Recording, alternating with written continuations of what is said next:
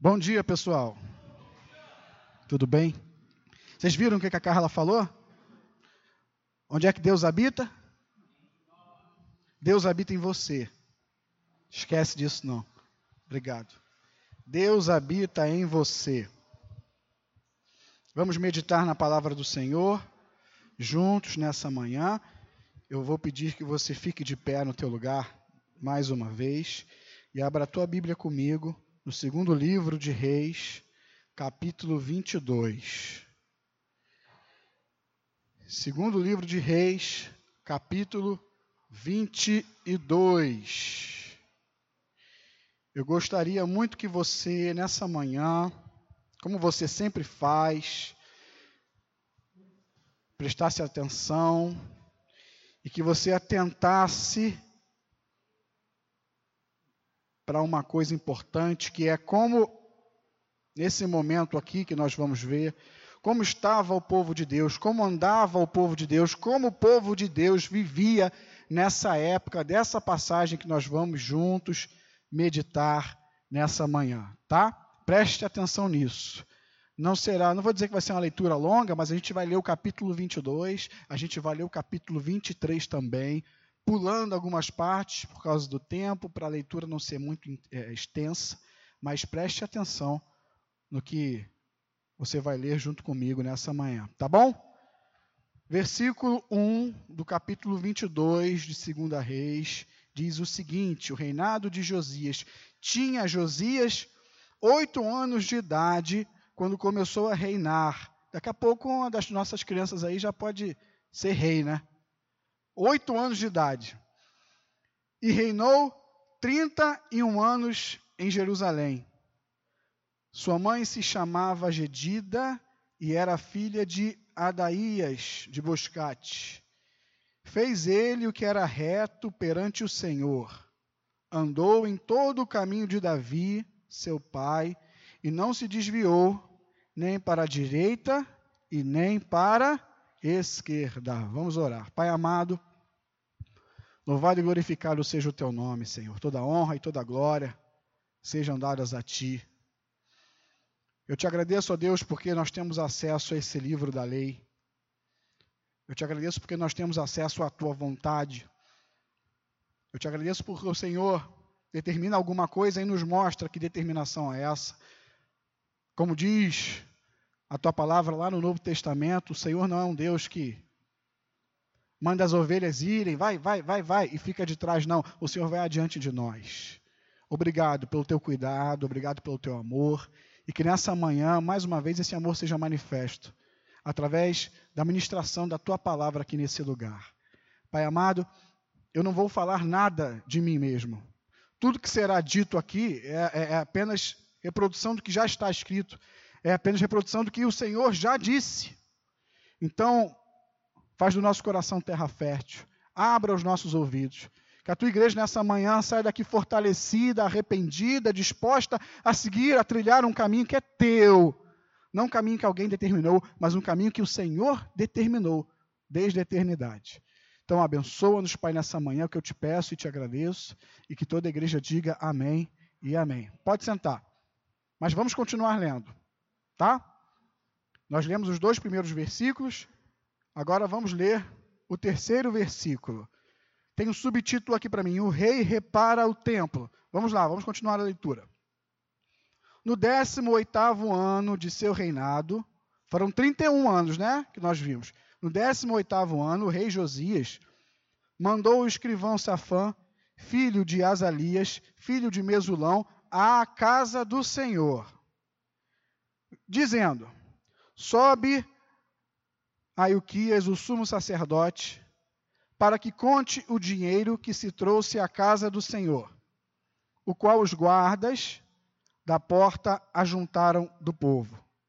Que o deem nas mãos dos que dirigem a obra e tenha a seu cargo a casa do Senhor, para que paguem a aqueles que fazem a obra que há na casa do Senhor, para repararem os estragos da casa, Repare agora no versículo 6. Era uma obra mesmo, olha, aos carpinteiros, aos edificadores e aos pedreiros, e comprem madeira e pedras lavradas para repararem os estragos da casa. A casa do Senhor estava em obra. Estragos da casa, a casa do Senhor estava estragada. Continuando aqui no versículo 7. Porém, não se pediu conta do dinheiro que se lhes entregara nas mãos, porquanto procediam com fidelidade. Versículo 8. Então disse o sumo sacerdote Ilquias ao escrivão Safã. O que ele disse? Achei o livro da lei na casa do Senhor. Se ele disse achei o livro da lei, é porque o livro da lei estava perdido. Na, na própria casa do Senhor, o livro da lei estava sumido. Foi preciso fazer uma obra e imagina aí a obra. Aqui ele fala de carpinteiro, aqui ele fala de pedreiro. Teve que quebrar, teve que fazer um monte de coisa. E olha aqui, estava escondido no meio da bagunça, no meio. O livro da lei. Na casa do Senhor, o livro da lei estava esquecido, desaparecido, perdido. Agora pula para o versículo 11. Tendo o rei ouvido as palavras do livro da lei, ou seja, eles acharam o livro e levaram o livro até o rei Josias. Olha aqui o que nós achamos aqui durante a obra. Olha aqui o que nós achamos na casa do Senhor. E aí, no final do versículo 10, diz: E Safã leu o livro diante do rei. E no versículo 11, tendo o rei ouvido as palavras do livro da lei, o que, que ele fez? Rasgou as suas vestes. Ao ouvir as palavras do livro da lei, Josias percebeu a situação em que o povo se encontrava. Quando ele foi confrontado com a realidade do livro da lei, ele disse: "Espera aí. O que que nós estamos fazendo? Como nós estamos vivendo?" Josias rasgou as suas vestes, Josias lamentou o estado, a situação em que o povo vivia. Porque até então o parâmetro, até então o modelo estava esquecido, perdido. Mas quando ele se deparou com o modelo, ele olhou para o modelo, ele olhou para o povo, ele olhou para o povo, ele olhou para o modelo e, peraí, rasgou as suas vestes e lamentou, porque o povo não estava nada adequado ao que estava escrito no livro da lei. E Josias temeu, temeu pela situação do povo, Josias temeu pelas consequências desse afastamento do povo de Deus. Está dando para entender? Reforma, obra, acharam um livro da lei que na própria casa do Senhor estava perdido. Quando o rei se deparou com o livro da lei, rasgou suas vestes. O que está acontecendo? Agora vai para o capítulo 23 versículo 1 do capítulo 23. Então deu ordem o rei, e todos os anciãos de Judá e de Jerusalém se ajuntaram a ele, se reuniram. O rei subiu à casa do Senhor, e com ele todos os homens de Judá, todos os moradores de Jerusalém, os sacerdotes, os profetas e todo o povo, desde o menor até o maior. Então imagina a cena: o rei Josias, todos os sacerdotes e tal, e todo o povo reunido. Isso está parecendo o quê? Na casa do Senhor. Isso está parecendo o quê? Está parecendo que isso aqui, né? Está parecendo com uma reunião, uma assembleia dos santos. E continuando aqui no versículo 2. E leu diante deles todas as palavras do livro da aliança que fora encontrado na casa do Senhor, porque ele estava perdido. Então o rei leu aquelas palavras diante de todo o povo, porque imagina, se o livro estava perdido, vocês acham que o povo lembrava do livro? Lembrava do que estava escrito? E aí o rei leu. E aí no versículo 3, o rei se pôs em pé junto à coluna e fez aliança ante o Senhor para o seguirem, guardarem os seus mandamentos, os seus testemunhos e os seus estatutos, de todo o coração e de toda a alma, cumprindo as palavras desta aliança que estavam escritas naquele livro. E aí diz o quê? E todo o povo anuiu, ou seja, todo o povo concordou, o povo estava de acordo com aquilo, todo o povo anuiu a esta aliança. Essa ocasião parece isso que nós estamos fazendo agora, né? Porque eu estou lendo as palavras do livro da lei, só isso, eu não estou falando nada de mim, nada que eu inventei. E o povo concordou. Assim como muitas vezes nós vamos às igrejas, todos os domingos, e concordamos com o que é dito. Talvez não concordamos no nosso interior, no nosso coração, mas a gente ouve. Ah, tá bom. Estou ouvindo ali o, o que está sendo dito, como eu ouço todo domingo, todo dia. Pula para o versículo 4. Na verdade, é só continuar. Presta atenção. Versículo 4 do capítulo 23. Então o rei ordenou ao sumo sacerdote Ilquias e aos sacerdotes da segunda ordem e aos guardas da porta que tirassem da onde? Do templo do Senhor todos os utensílios que se tinham feito para Baal e para o poste ídolo e para todo o exército dos céus. Na casa do Senhor tinha isso e os queimou fora de Jerusalém, nos campos de Cedron, e levou as cinzas deles para Betel. Também destituiu os sacerdotes que os reis de Judá estabeleceram para incensarem sobre os altos nas cidades de Judá e ao redor de Jerusalém, como também os que incensavam a Baal. Esses sacerdotes tinham uma função na casa do Senhor, mas eles executavam essas funções para outros deuses, para Baal, e aqui diz também ao Sol, à Lua e aos mais planetas. Esses homens estavam adorando os astros, esses homens estavam adorando as criações do próprio Criador, dentro da casa do Senhor. Ao Sol, à Lua, aos mais planetas e a todo o exército dos céus. Olha como estava o povo, olha como estava a casa do Senhor. Versículo 6: Também tirou da casa do Senhor o poste ídolo. Havia um ídolo dentro da casa do Senhor que levou para fora de Jerusalém até o vale de Cedron, no qual o queimou e o reduziu a pó, que lançou sobre as sepulturas do povo. Versículo 7. Também derribou as casas da prostituição cultual que estavam aonde? Na casa do Senhor. Prostituição cultual, ou seja, na casa do Senhor. O povo do Senhor, aqueles homens, cultuavam a outros deuses na própria casa do Senhor. Prostituição cultural, não sou eu que estou inventando, está escrito. Isso acontecia na casa do Senhor.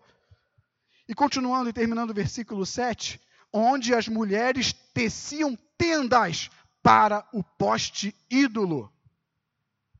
Olha o que, que acontecia no templo, olha em que ponto as coisas chegaram. Vocês conseguem ter noção disso? Olha em que ponto as coisas chegaram. Por quê? O livro estava desaparecido. O livro da lei estava perdido, sumido no meio da casa do Senhor. Entravam na casa do Senhor, cadê o livro da lei? Ninguém sabia. Versículo 21, desse mesmo capítulo 23. Eu precisei virar minha folha. Se você precisa também. Vamos ver uma outra situação que acontecia, versículo 21. Deu ordem o rei a todo o povo, dizendo: Celebrai a Páscoa ao Senhor vosso Deus, como está escrito neste livro da aliança, porque nunca se celebrou tal Páscoa como esta, desde os dias dos juízes que julgaram Israel, nem durante os dias dos reis de Israel, nem nos dias dos reis de Judá a Páscoa tinha sido esquecida, o povo que foi liberto do Egito não celebrava mais esse livramento do Senhor, a Páscoa não era mais celebrada. Versículo 23: Corria o 18 ano do rei Josias, quando esta Páscoa se celebrou ao Senhor em Jerusalém. Ou seja, no mínimo, o texto nos sugere que é bem mais do que isso mas no mínimo havia 18 anos que o povo não celebrava a Páscoa. Eles esqueceram. Por quê? Porque todo o registro da história de Israel, os grandes feitos do Senhor, estavam escritos no livro da lei. Mas onde estava o livro da lei? Mais de 18 anos sem celebrar a Páscoa. Versículo 24. Aboliu também Josias, olha só, gente. Estamos falando da casa do Senhor, estamos falando do povo do Senhor. Versículo 24: Aboliu também Josias os médiums, os feiticeiros, os ídolos do lar, os ídolos e todas as abominações que se viam na terra de Judá e em Jerusalém para cumprir as palavras da lei que estavam escritas no livro que o sacerdote Ilquias achara, porque estava perdido, e ele achou isso na casa do Senhor. O povo vivia do jeito que bem entendia. O povo vivia do jeito que achava que devia viver se submetia às suas vontades, se submetia aos seus desejos, se submetia aos costumes, à cultura dos povos que estavam à sua volta. Eles tinham se esquecido do livro da lei e estavam sendo iguaizinhos aos povos que estavam ao redor deles. Porque o parâmetro, porque o referencial estava em algum lugar, menos neles. Versículo 26. E apesar antes de ler, e apesar do rei Josias ter tido essa atitude louvável, se arrepender e buscar ao Senhor, apesar disso, o versículo 26 diz o seguinte: Nada obstante, o Senhor o quê? Não desistiu do furor da sua grande ira, ira com que ardia contra Judá por todas as provocações com que Manassés o tinha irritado. O povo estava irritando a Deus. Disse o Senhor: também a Judá removerei de diante de mim, como removi Israel, e rejeitarei esta cidade de Jerusalém, Jerusalém que escolhi, e a casa da qual eu dissera, a casa a qual o próprio Deus disse, estará ali o meu nome. Deus está falando do povo dele, Deus está rejeitando. Estas foram as palavras do Senhor a respeito do povo, a respeito do povo dele, a respeito da casa do Senhor, a respeito do povo que tinha o seu nome. Deu para perceber como é que estavam as coisas? Ou quer que eu leia mais? Deu? Está acordada? Está acordado? O rei Josias promoveu uma reforma, uma verdadeira arrumação, com, como nós vimos, marceneiros, pedreiros, uma verdadeira arrumação na casa do Senhor, porque a casa do Senhor estava uma bagunça. Agora fala a verdade. A igreja do Senhor nos dias de hoje está uma bagunça também. Ou estou errado? Cada um vivendo segundo os seus próprios desejos. Cada um fazendo aquilo que bem entende. Fazendo aquilo que dá na telha. Cada um fazendo o que tem vontade. Cada um com as suas próprias convicções. Cada um com as suas próprias certezas. Com seus próprios conceitos. Com seu próprio gosto. O povo de Deus lá estava sacrificando a ídolos, estava se prostituindo, estava se igualando à cultura dos povos que estavam ao seu redor. E não é isso que a igreja está vivendo hoje? Desculpa por generalizar. Mas não é isso que boa parte da igreja está vivendo hoje?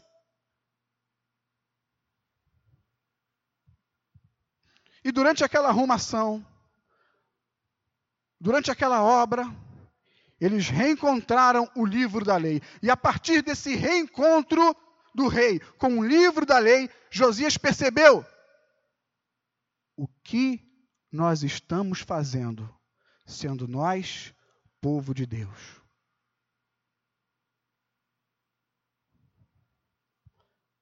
O povo se afastou de Deus, porque o referencial, porque o parâmetro, porque o modelo que não fui eu que defini. Não foi o rei Josias que definiu, não é o pastor que definiu. O povo se afastou de Deus porque o modelo que o próprio Deus definiu como regra de vida estava em qualquer lugar, menos na casa do Senhor. Ou então estava na casa do Senhor, mas estava debaixo da bagunça, debaixo de um monte de coisa. E aí não se lia, e aí não se conhecia mais, e aí o povo vivia do jeito que bem entendia. Por isso que o povo se afastou de Deus. Se você hoje está afastado de Deus, se você hoje está afastada de Deus, e não vem com essa como a gente leu, porque você vem ao culto todo domingo, isso não quer dizer nada. Você vem aqui, anui ao que é dito, ou seja, está de acordo com o que é dito, mas ó, não vive nada. Onde é que está o livro na tua vida, nessa casa aí que é você? Onde é que está esse livro? O povo se afastou de Deus porque estava longe do livro da lei.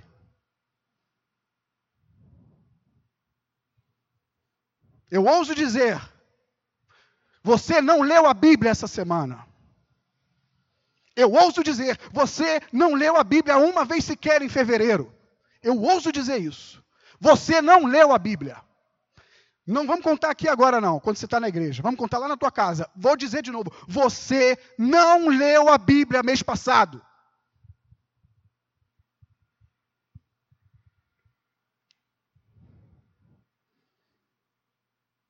E falando de livro,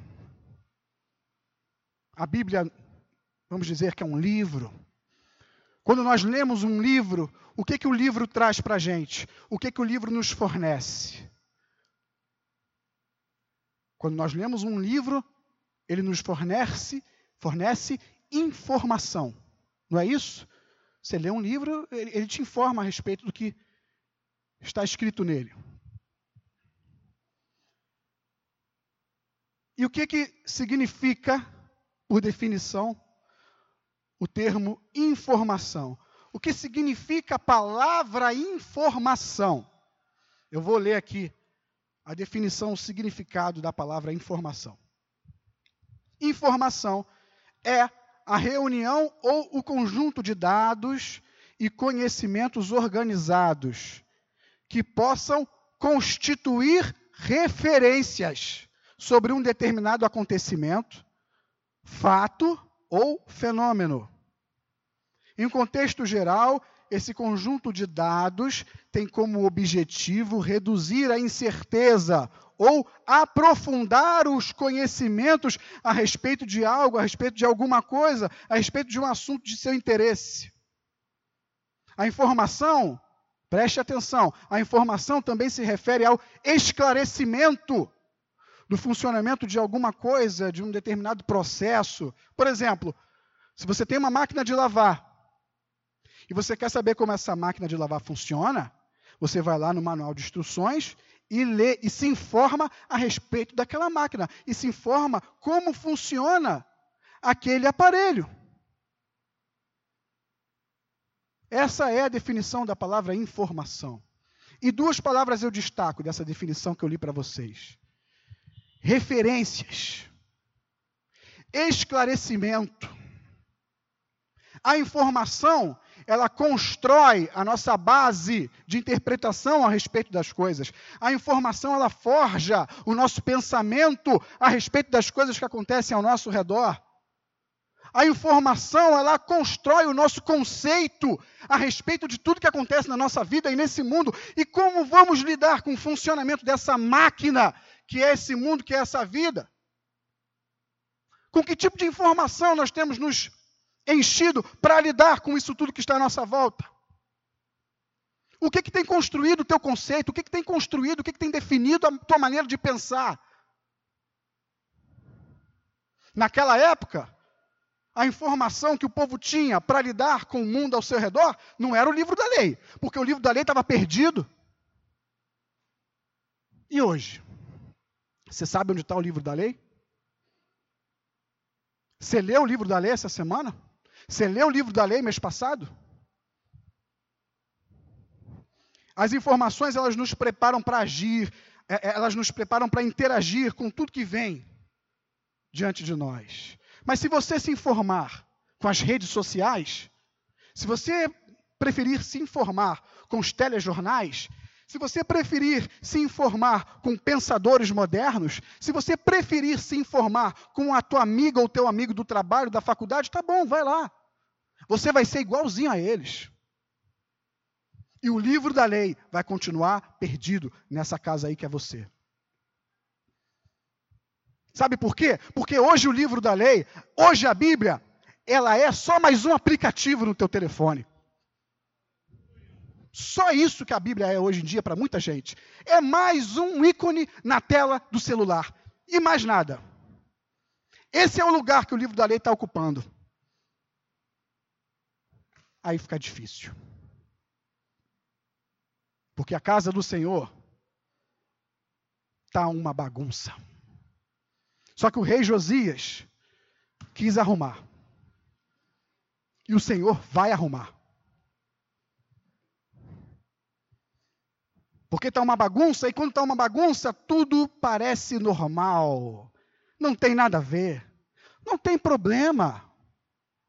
Tudo que está ao nosso redor é normal. Porque nós estamos iguais a eles. Porque o nosso referencial não é mais a palavra de Deus. Nosso referencial é o que eles dizem. Aí é tudo normal, é tudo tranquilo, não tem estresse, não tem aborrecimento. Porque a palavra de Deus está perdida dentro de nós, em algum lugar, menos onde devia estar. E aí a gente reage com naturalidade a um monte de aberração que está acontecendo. O povo, dentro da casa de Deus, sacrificava para Baal. O povo, dentro da casa de Deus, adorava as estrelas, o sol. E nem percebiam a gente não está percebendo um monte de coisa. Porque a gente está igual a eles. Então tudo é normal. Não é normal, não. Não é normal, não. É preciso restaurar um padrão. É preciso restaurar um padrão que não sou eu que defino. É preciso restaurar um padrão que não é o pastor que define. É preciso restaurar um padrão que Deus já definiu. Se não, meu irmão, você vai ser igual a todo mundo, menos aos filhos de Deus. Precisamos arrumar a casa. Diga isso. Não diga isso para quem está do teu lado, não. Diga não, eu parei com isso. Diga isso para si. Diga isso para si mesmo agora. Diga isso para você olhando para o teto, olhando para o chão, olhando para frente, de olho fechado, diz assim: Eu preciso arrumar a minha casa. Diga, diga, diga, diga. Eu preciso arrumar a minha casa. É para si mesmo que você tem que dizer isso. E nunca é tarde. No 18 ano do reinado de José, 18 anos se passaram e ele fez a, a reforma.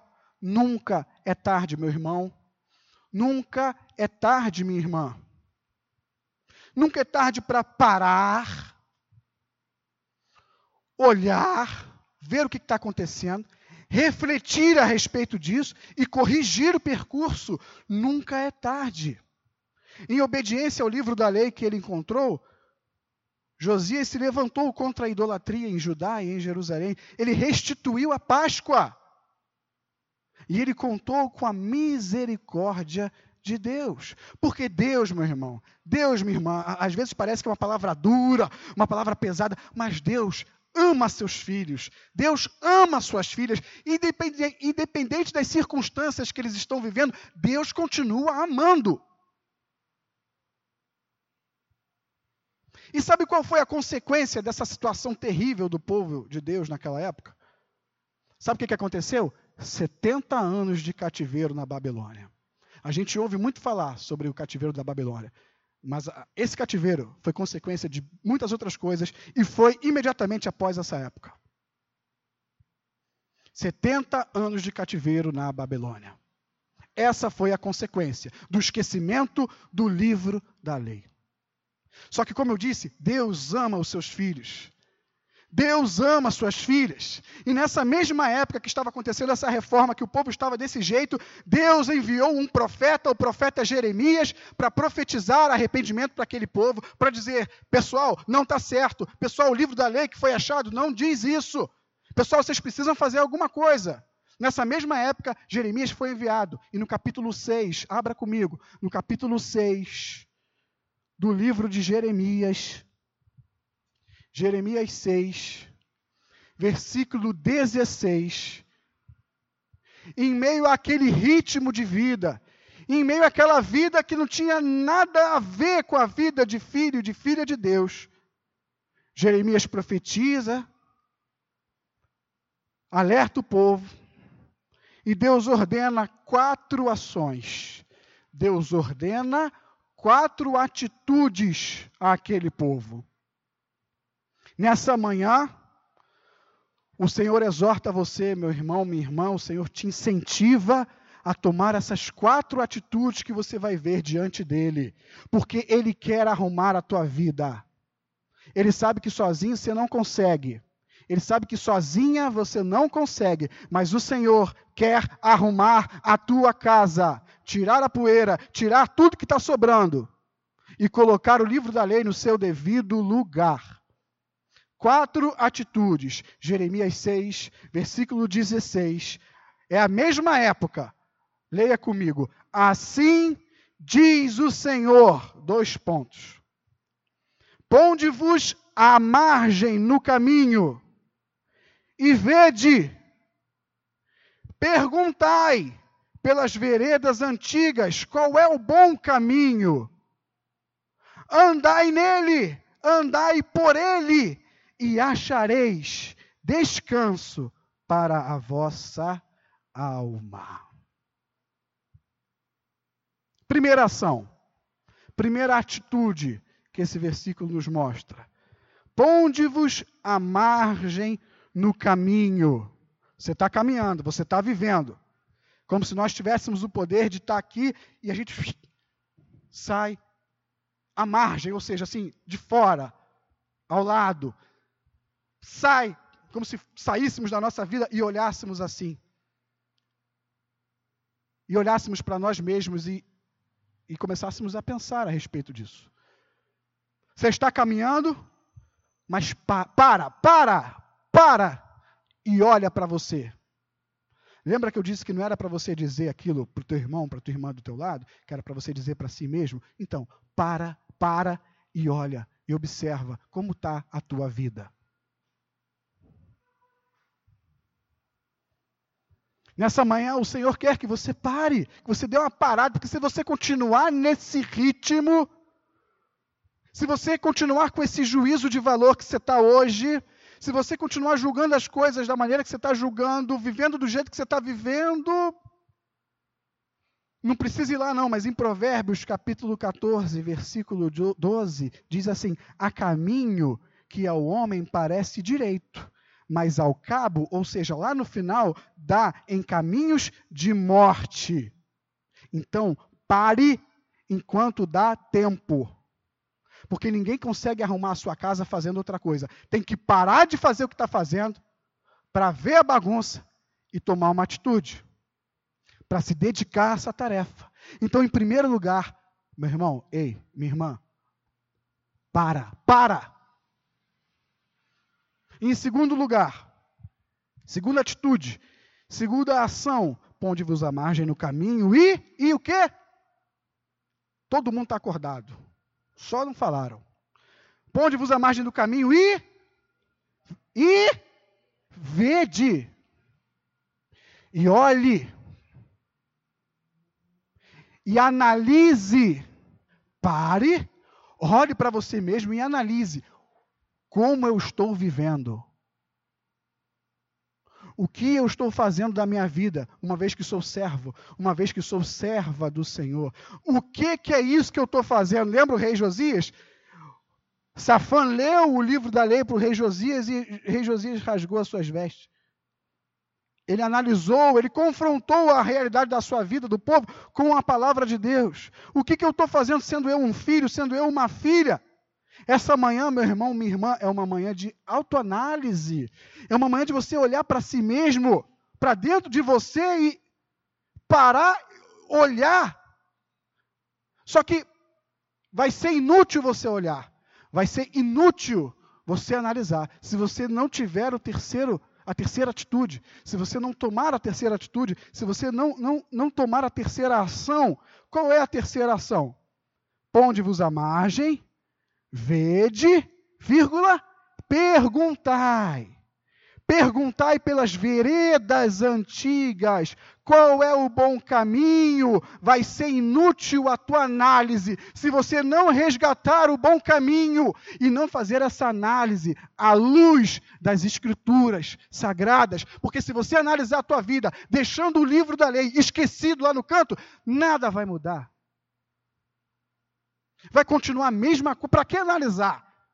Se você não vai mudar a tua forma de análise. Inútil vai ser o primeiro passo, o segundo passo, se você não der o terceiro passo, que é colocar o referencial de volta no lugar que ele tem que estar. Se você não, sabe? Achei! Não, não é não. Isso aqui é o Isso aqui é o livro do É o livro da história do meu time, não. Achei! Está aqui. Agora dá para analisar. Vamos lá. Ih. Ih.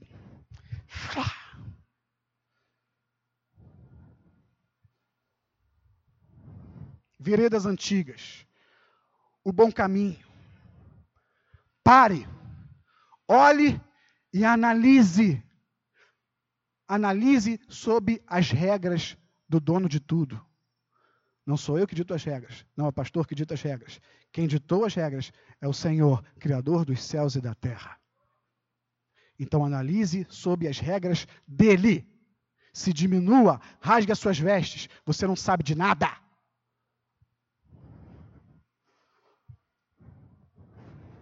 Agora, se você quiser, vou repetir isso, se você quiser se analisar sob a perspectiva do que o Facebook diz, tá, tá beleza. Se você quiser se analisar a tua vida sob a perspectiva das redes sociais, do que as faculdades ensinam, do que os jornais noticiam, do que as redes de televisão falam, beleza. Agora eu só eu vou te adiantar, nada vai mudar. Mas o Senhor te trouxe aqui nessa manhã porque ele quer mudar a tua vida. Porque ele quer que a partir de hoje a tua vida cristã seja diferente. Ele quer que a partir de hoje a tua vida de cristão, que a tua vida de cristã seja diferente. Não é, estou falando que vai ser agora, pá, a partir de hoje.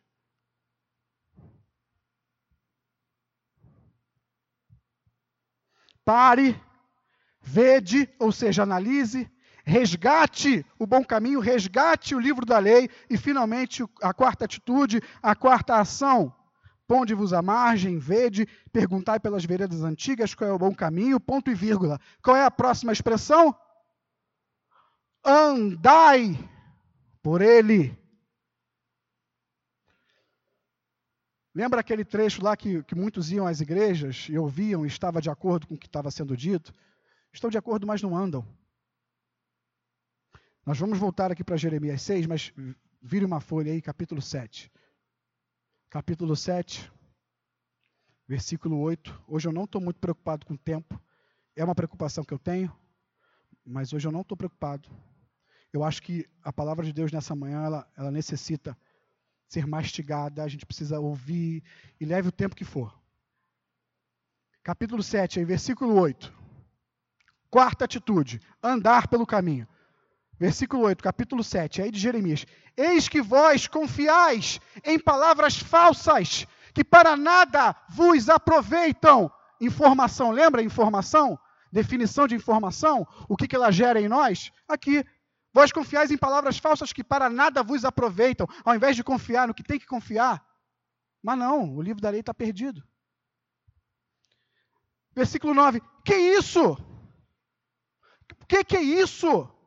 Furtais e matais, cometeis adultério e jurais falsamente, queimais incenso a Baal, e andais após outros deuses que não conheceis, e depois vindes e vos pondes diante de mim nesta casa, que se chama pelo meu nome, e dizeis o que? Estamos salvos. Ah! Vive como quer, faz o que quer, não sabe nem onde está o livro da lei na sua vida. Aí vem para a igreja e diz: Aleluia, glória a Deus, estamos salvos. Não, não, não. Quarto passo: ande, ande no caminho. Ou então haja assim, ó, igual essa pessoa aqui que Jeremias está se referindo. Continuando, sim, só para dar, só para continuardes a praticar estas abominações. Mas hoje em dia tudo é normal, a gente nem repara mais que é abominável a Deus. Está tudo tranquilo, tudo em casa. Versículo 11: Será esta casa que se chama pelo meu nome um covil de salteadores aos vossos olhos? Eis que eu, eu mesmo vi isto. Não é o Eduardo que viu isso, viu alguma coisa e está trazendo uma indireta para alguém. Não é o pastor que mandou pregar porque ele está vendo o irmão ou a irmã fazendo isso ou aquilo. Não, o Senhor viu e o Senhor fala.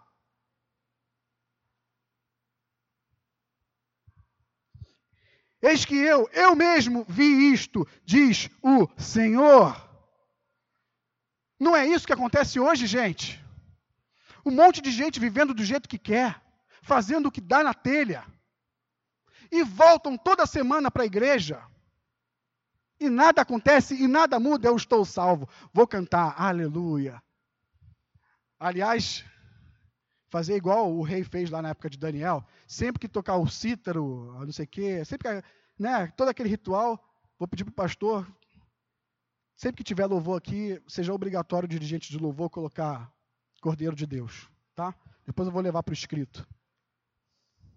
Todo louvor tem que cantar Cordeiro de Deus.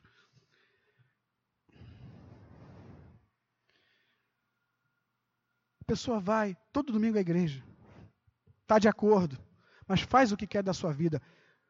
Livro da lei está largado, mas ela volta e diz: Ei, eu estou salvo, aleluia, glória a Deus. Quarta atitude: ande no caminho, ande no caminho do Senhor. Pare, analise, resgate o lugar da palavra de Deus na tua vida e ande pelo caminho que ela aponta. E assim você vai achar descanso para a sua alma.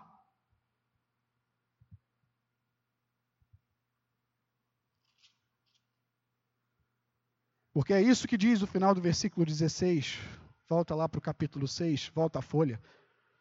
Ponde-vos à margem, vede, perguntai, andai por ele, e o quê? Andai por ele e achareis descanso para a vossa alma. Essa manhã é uma manhã de análise, de olhar para si mesmo, mas não adianta se analisar. Não adianta olhar para si mesmo sob a perspectiva desse mundo. O cristão só pode analisar a sua vida de cristão ou de cristã, minha irmã, sob uma perspectiva: a perspectiva do Senhor. E olha só, não endurece o teu coração. Não endurece, não endurece, não endurece teu coração. Não diga, enquanto você está ouvindo, não diga, não escutarei. Não diga, não andarei. Olha aqui, final do versículo 16. Andai por ele e achareis descanso para a vossa alma. Mas eles dizem: não andaremos. Versículo 17. Também pus atalaias sobre vós, dizendo, alertando: estai atentos ao som da trombeta. Mas o povo diz: não escutaremos. Não andarei. Não, eu não concordo com isso aí que o Eduardo está falando, não. Não, não é assim, não. Não. Não endurece teu coração, não. Não diga, não andarei.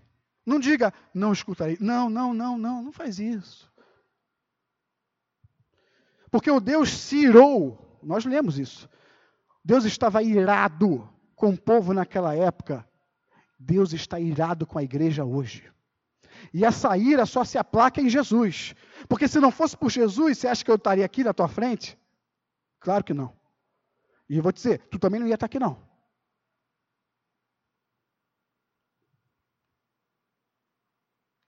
Assim como Deus determinou consequências para o povo dele lá naquela época, consequências virão sobre nós, se o livro da lei continuar esquecido na casa. Nós vamos ter que lidar com essas consequências. Só que em meio a essas consequências, em meio às circunstâncias, em meio ao cativeiro da Babilônia, 70 anos de cativeiro na Babilônia, em meio a essa situação terrível, o Senhor não se esquece dos seus filhos.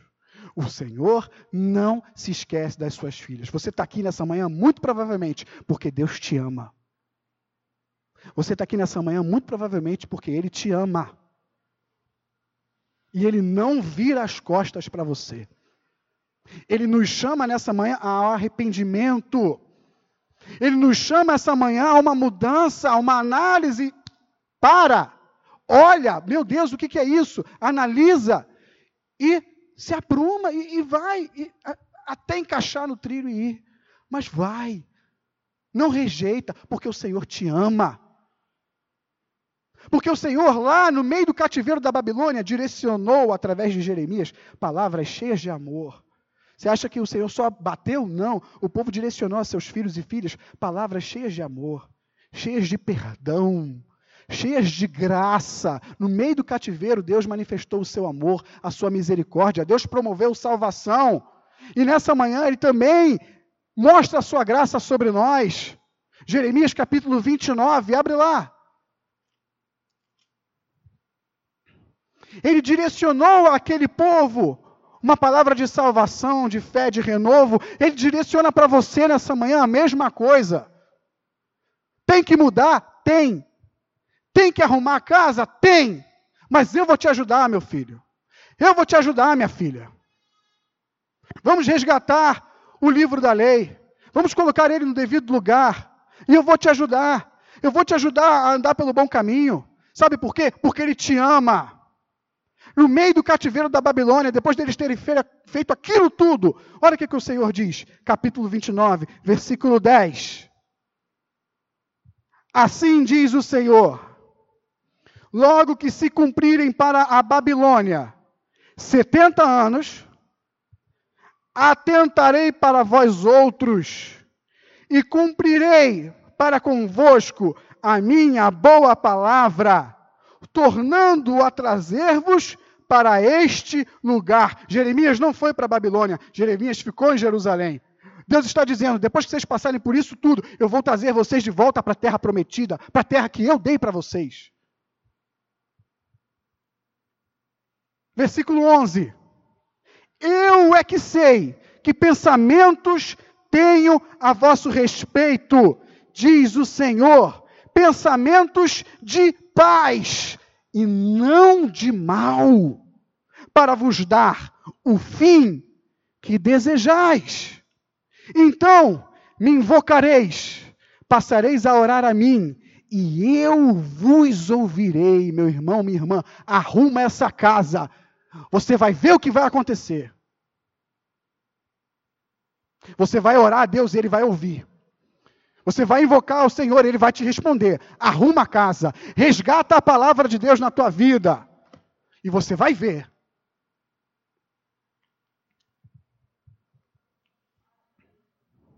Treze. Buscar-me-eis e me achareis quando me buscardes de todo o vosso coração serei achado de vós, diz o Senhor, e farei mudar a vossa sorte. Você acha que a palavra essa manhã é dura? É pesada? Não, é palavra de vida, é palavra de salvação, é palavra abençoada, como todas do Senhor são. É isso que ele tem para vocês. Vocês têm que ser diferentes. Vocês três têm que ser diferentes. Como? Está aqui, ó. Lê a matéria da escola, lê, lê, tem que estudar, tem que tirar nota boa. Sem colar. Mas olha só, tem, tem que ler isso aqui, gente. Então desiste de ser crente. Tem que ler isso aqui. Senão você vai ser igual aos teus colegas na escola. Senão vocês duas vão ser igual as menininhas da escola. Tem que ler isso aqui. Porque Deus ama vocês três. Deus te ama, Marquinho. Por isso que você está aqui ainda. Porque Deus te ama.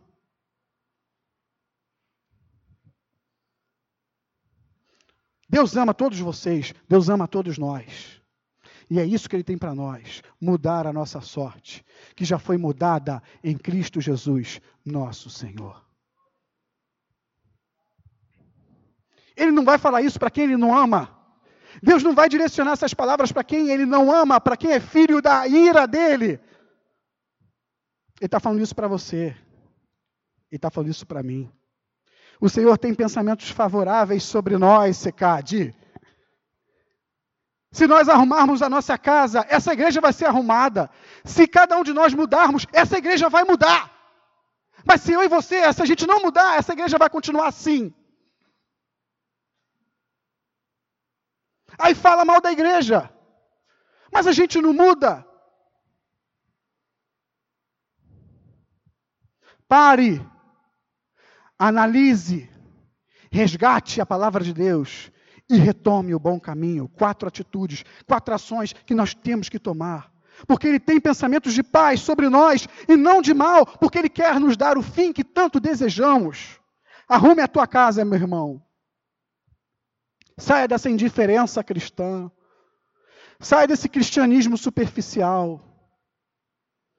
E recoloque a palavra de Deus em primeiro lugar na tua vida.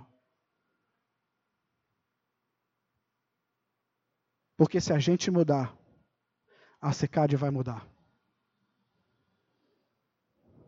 Vamos nos analisar nessa manhã?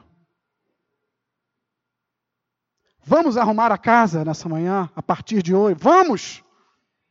Vamos tirar da casa tudo que está ocupando espaço.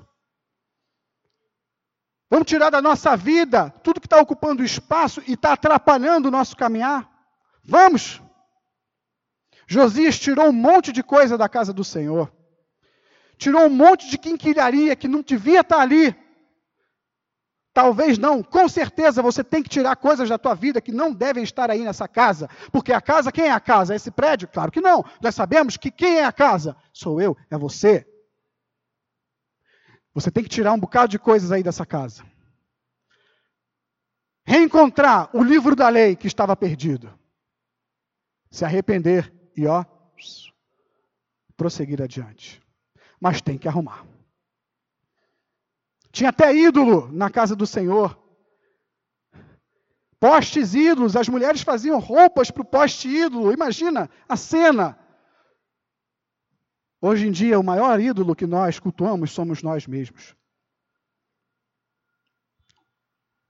O maior perigo para você é você mesmo, é você se cultuar, é você viver em função de você mesmo. Arranque esse ídolo aí dessa casa. E outras coisas que são como verdadeiros ídolos para nós. Precisamos tirar, precisamos limpar, para que Deus habite novamente, de maneira plena, dentro dessa casa. Amém, igreja? Vamos orar? Orar é diálogo. Fale com Deus. E eu vou te pedir uma coisa, e eu vou te pedir com veemência. Mas você fica à vontade. Mas eu repito, vou te pedir com veemência. Vamos orar? Dobre o teu joelho aí no teu lugar. Dobre o joelho e ore. E se confesse. E se arrependa. Se arrependa diante do Senhor.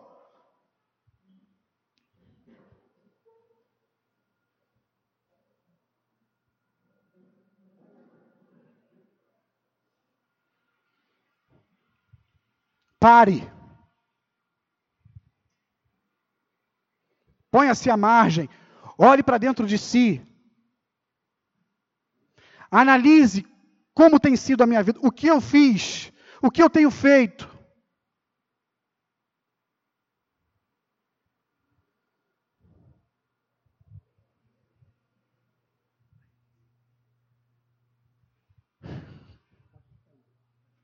Nem os músicos subam, não. Todos orando.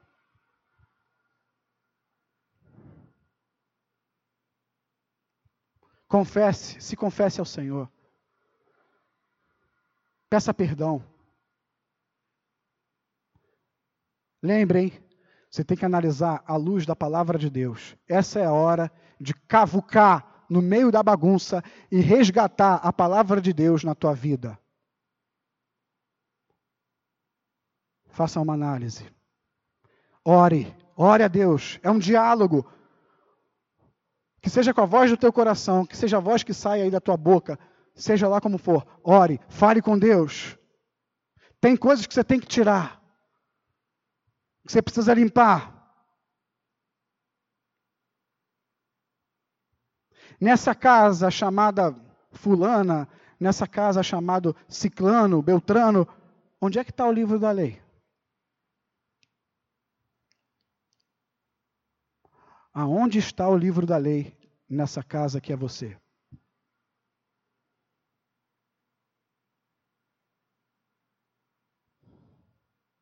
Está perdido?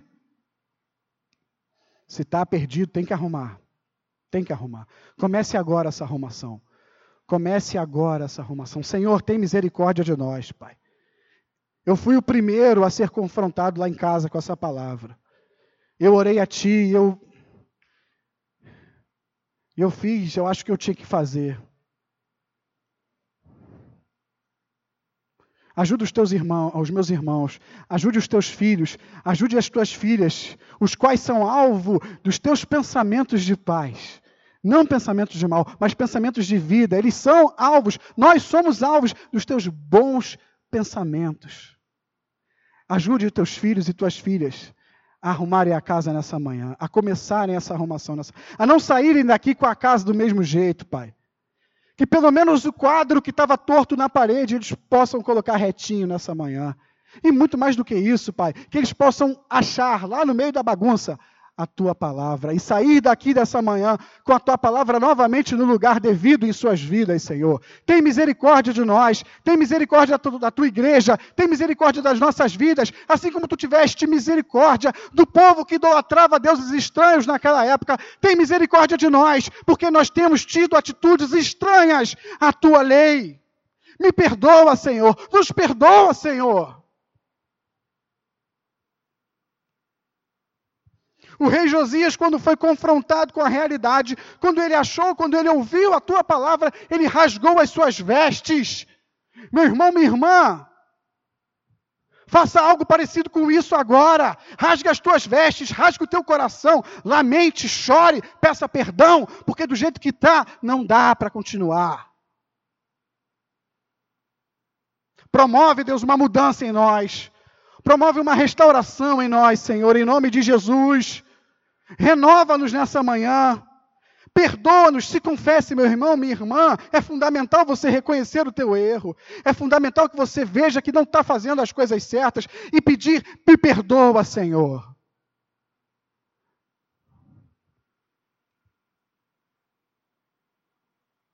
Mas se está tudo normal, se você analisou aí e chegou à conclusão que está tudo bem, não é bom sinal, então, não é bom sinal. Porque com tudo que você está se alimentando ao teu redor, vai tudo continuar normal. Mas não está normal, não está bom, não está. Não é normal o cristão curtir carnaval. Não é normal. Não é normal o cristão, não é normal o crente subornar o guarda para escapar da multa. Não é normal. Não é normal subornar, não é normal roubar, não é normal. Não é normal se comportar de maneira sensual, não é normal, não é normal vestir roupas sensuais. Para um cristão, não é normal. Para uma cristã, não é normal andar de pouca roupa. Não é normal. Sensualidade não combina com cristianismo. Não é normal ofender as pessoas com palavrões. Não é normal. Não é normal discutir com as pessoas, seja no virtual, seja no real. Não é normal. Não é normal para um cristão ir no botequim beber. Não é normal. Mas se o livro está esquecido, vai parecer normal adorar a Baal dentro da casa do Senhor. Não é normal um cristão frequentar lugares onde há prostituição, onde há bebedice, onde há depravação. Não é normal estar nesses lugares. Não é normal um cristão ser narcisista. Não é normal o cristão ficar tirando foto toda hora de si mesmo, ou então se olhando no espelho e se adorando e se cultuando. Não é normal adorar somente ao vosso Deus. Não é normal. Não é normal o cristão consumir pornografia. Não é normal. Não é normal o crente mentir. Não é normal o crente não trazer ofertas para a igreja. Não é normal o cristão não ofertar na casa do Senhor. Não é normal. Em nome de Jesus, Senhor, renova-nos nessa manhã. Não é normal o cristão desconsiderar o pastor da igreja. Isso não é normal. Atalaia, o pastor é um homem colocado por Deus nas nossas vidas para fazer isso aqui, para nos mostrar a verdade, para nos ensinar, para nos educar. Não é normal virarmos as costas para o pastor e viver sem considerá-lo. Não é normal. Não é normal, não é normal o crente desejar a mulher do outro. Não é normal a crente desejar o homem do outro. Não é normal. Não. Não é normal uma irmã atrair os olhares dos homens por causa da maneira que se veste. Não é normal. E a culpa não é dos homens que estão olhando para você. A culpa é sua, porque não é normal para uma cristã se vestir assim. E não é normal você, meu irmão, ser mulherengo. Andar na rua olhando para as mulheres. Não é normal. Um cristão mulherengo não é normal. Só é normal na casa em que o livro da lei está esquecido. Não é normal o cristão se divorciar. Não é normal o divórcio. Não é normal o cristão querer tirar a própria vida dele. Não. Não. Não é normal. E não é normal também o cristão ser condescendente com o pecado. Não é normal. Mas se uma dessas monte de coisas que eu falei aqui, se algumas dessas coisas para você são normais, pare. Analise a tua vida. Resgate o lugar das escrituras nela. E depois de analisar, Retome o teu caminho, porque o Senhor não quer que você pare. Músicos, o Senhor não quer que você pare, porque os pensamentos que Deus tem a teu respeito são pensamentos de paz e não de mal, para te dar o fim que você deseja. Perdoa-nos, Senhor. Você pode levantar, sentar, ficar de pé. Perdoa-nos, Senhor, pelo que nós fizemos com a tua palavra. Perdoa a tua igreja, Senhor, porque nós não temos dado a importância devida à tua palavra. O Senhor determinou como nós devíamos viver e nós nos esquecemos disso. Me perdoa, Senhor, perdoa a tua igreja por desconsiderarmos o livro da lei na nossa vida. Me perdoa, Senhor. Me perdoa.